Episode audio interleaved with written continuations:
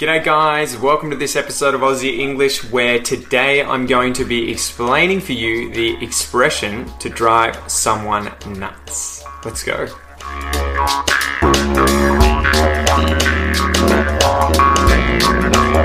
So, in today's episode, as I mentioned, we're going to be talking about the expression to drive someone nuts, to drive someone nuts, and it also has other forms to drive someone crazy, or to drive someone bonkers. So, drive someone nuts, drive someone crazy, drive someone bonkers.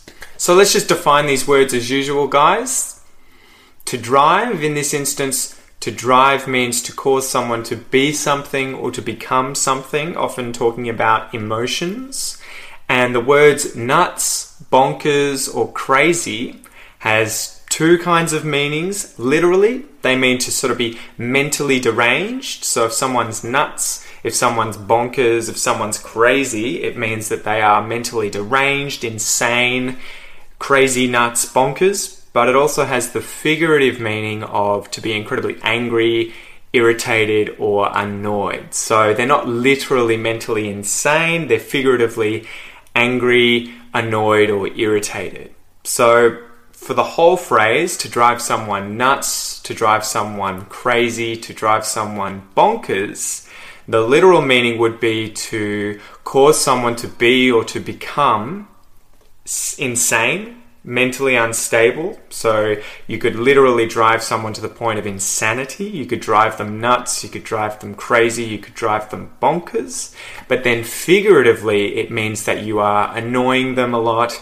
You are really irritating them to the point of getting them to be incredibly angry. So if they were to sort of snap, if they were to sort of get really angry and burst out and yell at you all of a sudden, you could say you drove them nuts, you drove them crazy, you drove them bonkers. So let's go through some examples.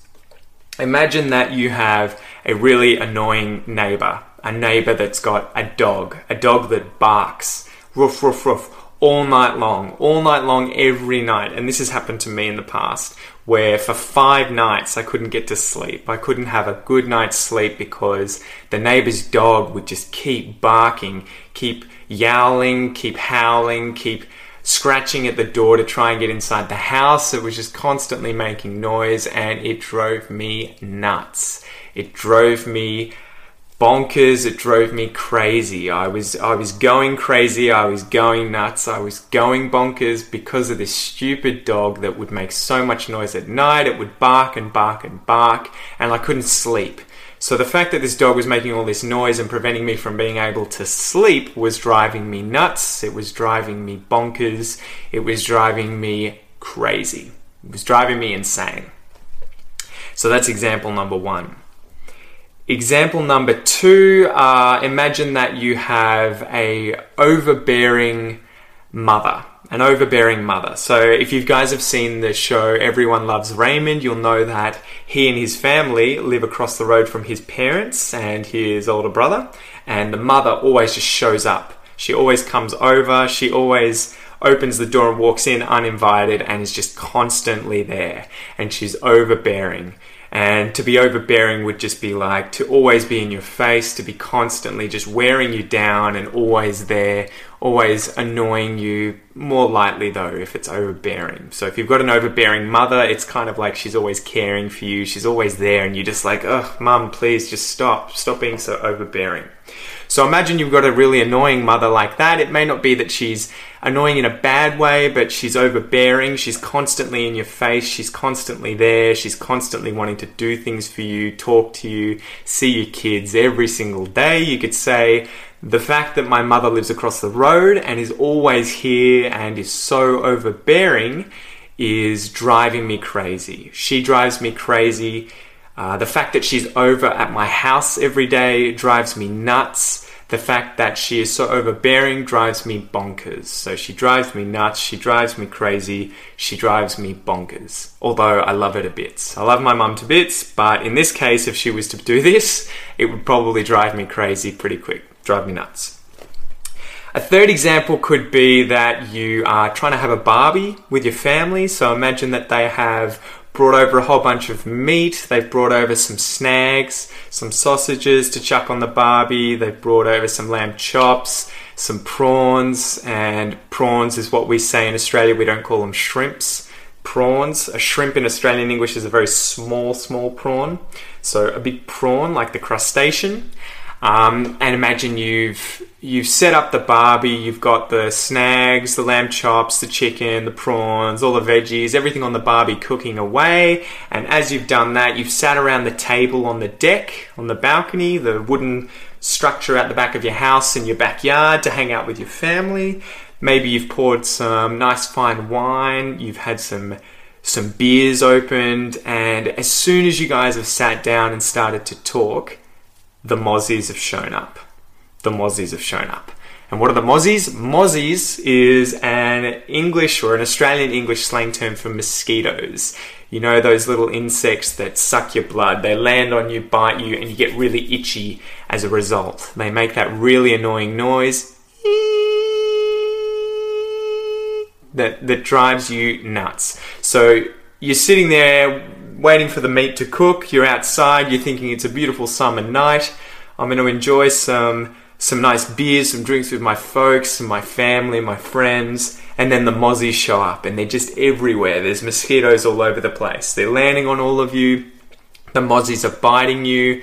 You're all itching. It's so unpleasant that obviously you can't just keep sitting outside because of the mozzies, because they're everywhere and you are going to be forced inside, you could just say, The mozzies are driving me nuts, they're driving me insane, they're driving me crazy, they're driving me bonkers. They're effing mozzies, the frickin' mozzies, they're driving us nuts.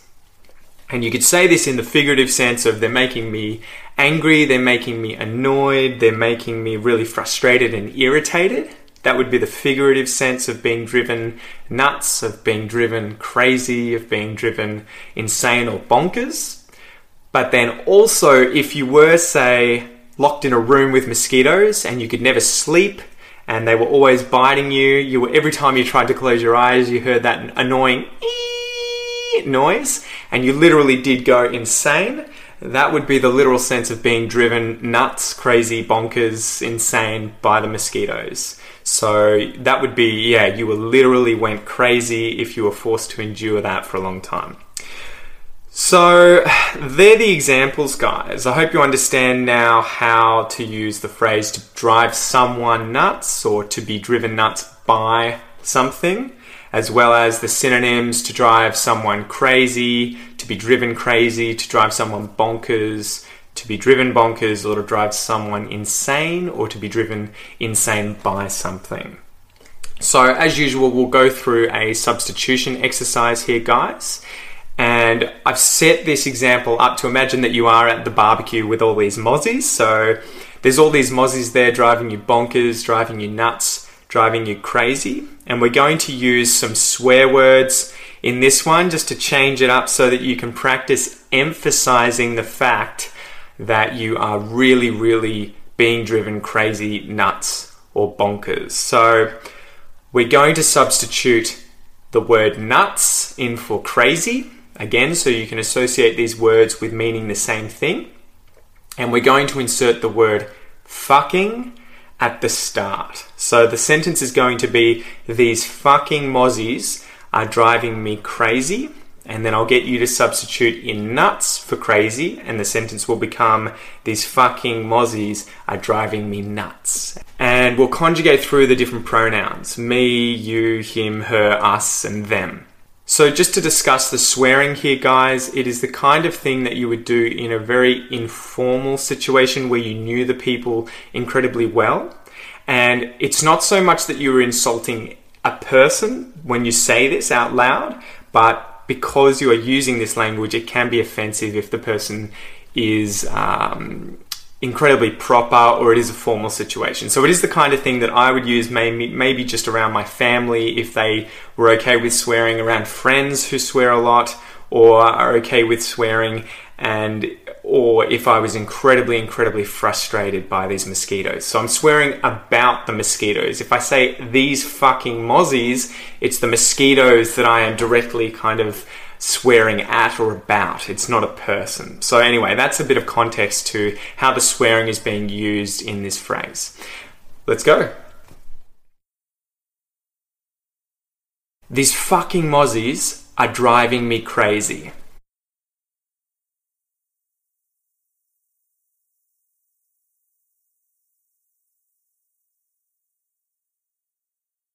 These fucking mozzies are driving me nuts.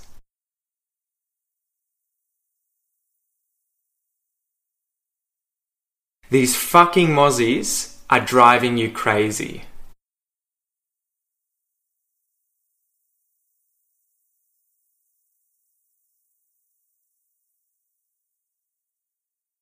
These fucking mozzies are driving you nuts.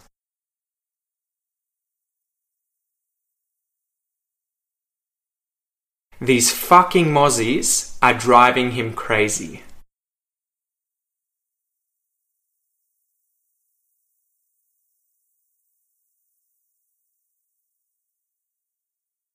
These fucking mozzies are driving him nuts.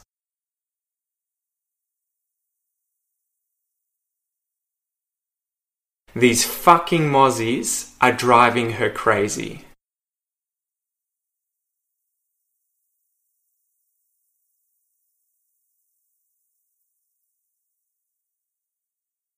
These fucking mozzies are driving her nuts.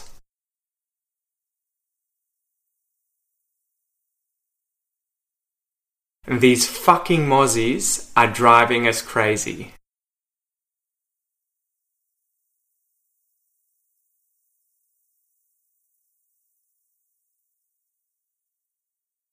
These fucking mozzies are driving us nuts.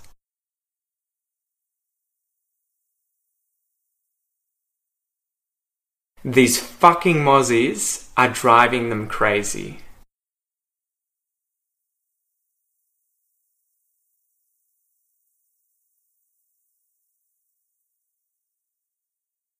These fucking mozzies are driving them nuts.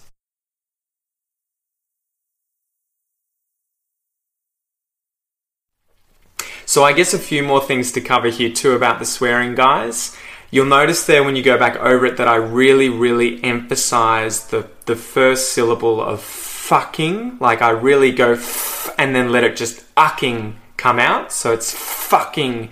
You'll you'll hear that quite a lot in English. Whenever someone swears in a sentence, they usually put the emphasis on the swear word, and obviously in this case, the first syllable of the swear word. So I say these fucking mozzies are driving me nuts. I wouldn't say these fucking mozzies are driving me nuts or these fucking mozzies is driving me nuts. It's these fucking mozzies are driving me nuts.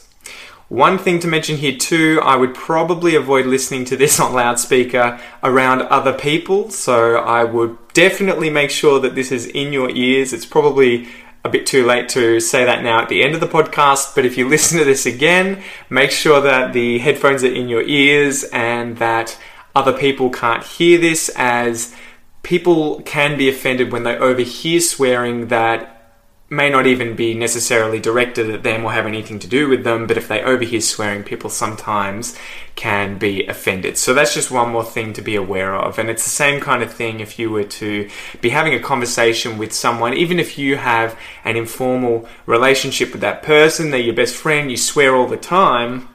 If you were, say, on a bus or on a train or on a tram or in public and there were other people around, even if you're used to swearing with that person, at least for me, that is when I would probably tone down the kind of language I would use in a conversation with them because other people can hear the conversation and may not necessarily want to hear me saying fucking or other other swear words like that. So again, that's just one more thing to be aware of. Go over this exercise and listen out for where I emphasize the sentence and I say it on the fuck at the start of fucking and just be cautious of using this in public and using this in conversations. I always say the rule if in doubt, go without.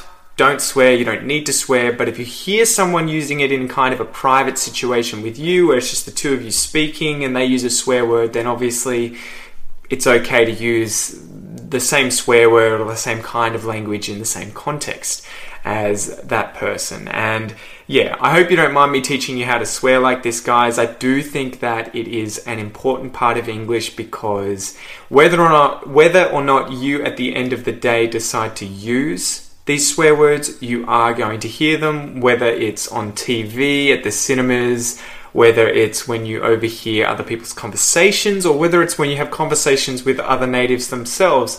Swearing in English is definitely something that is incredibly common and it just adds a bit of flavor to your language when you learn how to do it.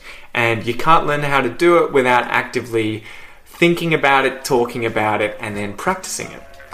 So I hope you've enjoyed this episode, guys, and I'll see you in the next one. Peace out, all the best.